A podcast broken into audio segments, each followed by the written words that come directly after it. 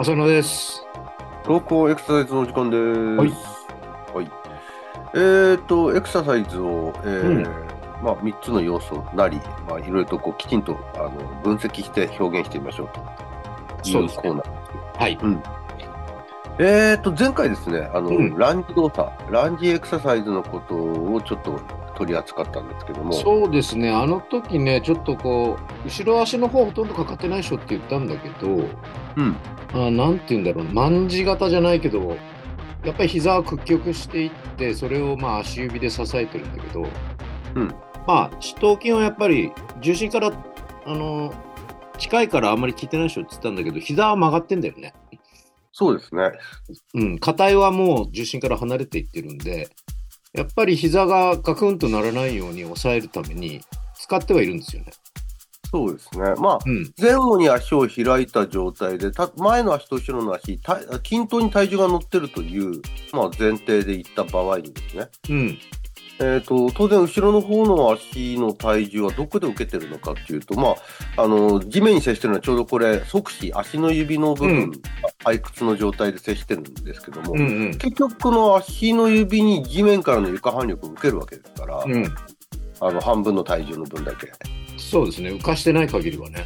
そうですね。で、うんその、まあ、要するに、床が地地面のその、あの床からこう加わる床反力が、ゆあの、指に加わってるってことは、ちょうど膝を屈曲させる方向に力が、あの、働いてるという感じですよね、ね後ろ側が。うん。で、それに対抗して止まってるっていうことなんで、これはまあ、後ろ側の足の大腿四頭筋が、まあ、静止的に活、まあ、止まってるっていう前提であれば、静止的に活動し続けてるっていう感じにはなるとは思うんですよね。んそうですね。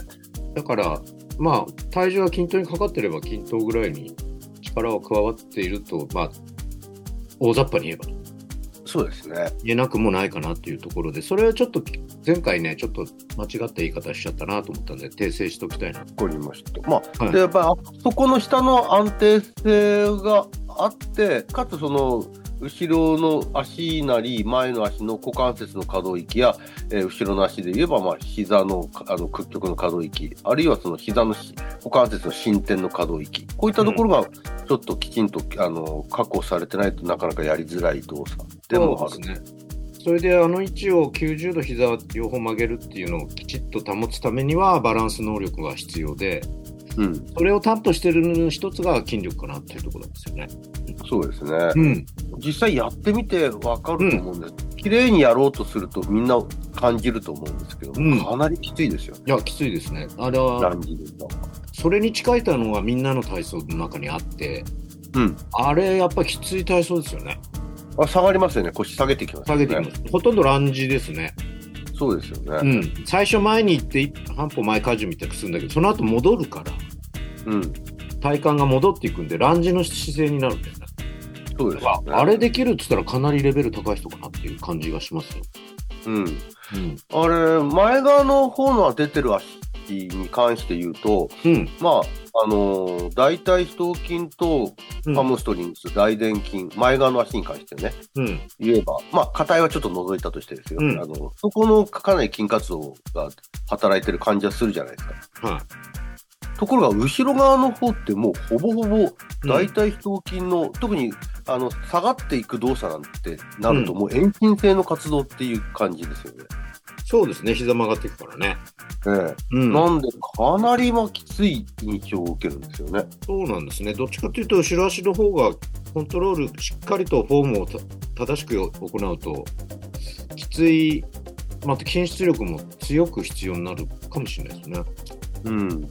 あんまりそれで比較したっていう研究を、まあ、自分が調べてないんで分かんないんですけど、まあ、見たことがなかったんで、うん。うん、やってみても面白いかもしれないね。そうですね。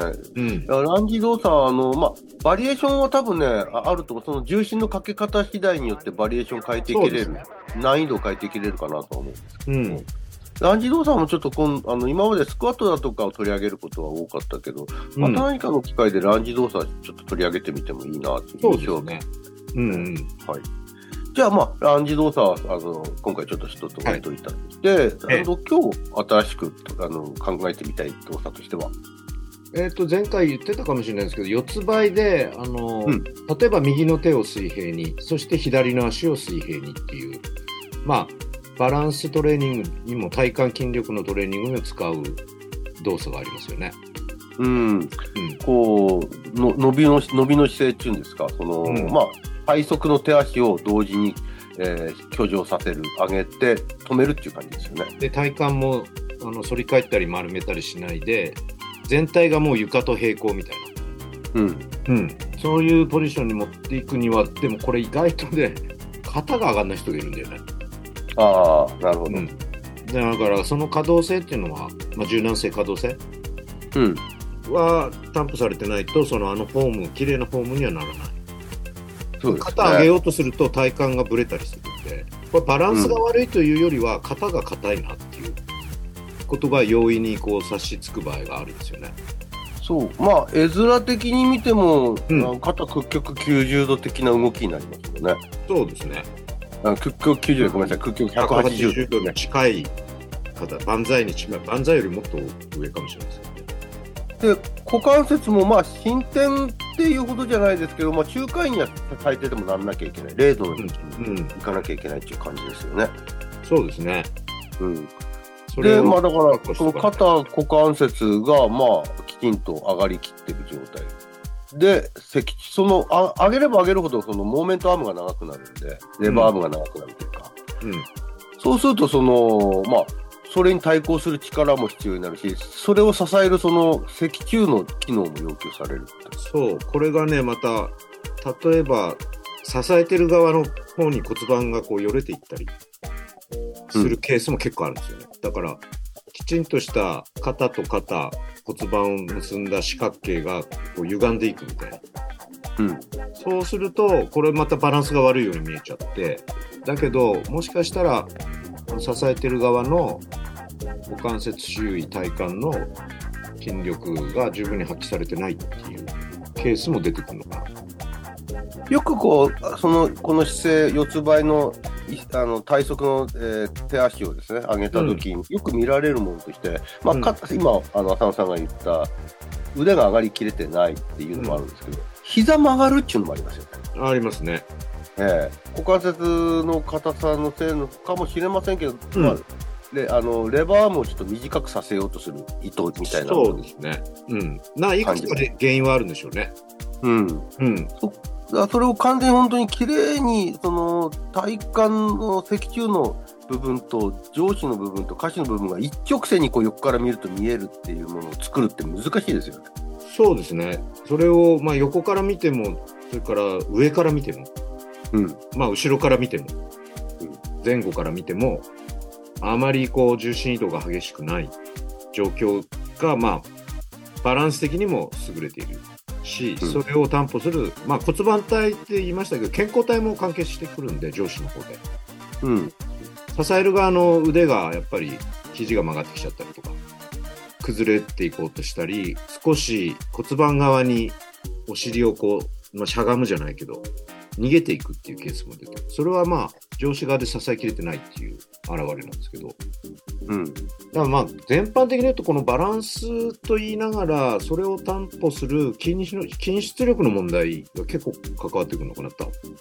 そうですね。可動性が保たれてたらっていう前提の上そなんです。う、可動性、まあ、最初に冒頭に言ったその肩が腕が上がってないなんていうのは可動性の話だと思う、その可動性が保たれたとしても、そのあの高重力的なあの活動ができる筋が担保されてない、うん。筋能力が。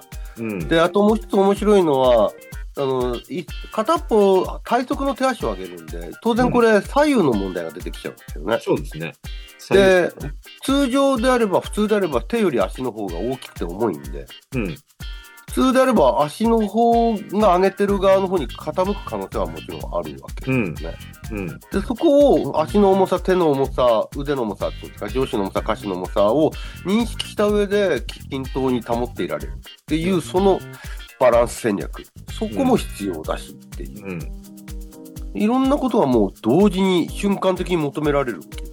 そうですね。今まではなんとなく、腰痛体操の一環ないしは体幹筋力、まあもしもしくはその下肢、上肢の骨盤周り、健康体周りの指示能力みたいな感じで捉えてましたけど、うん。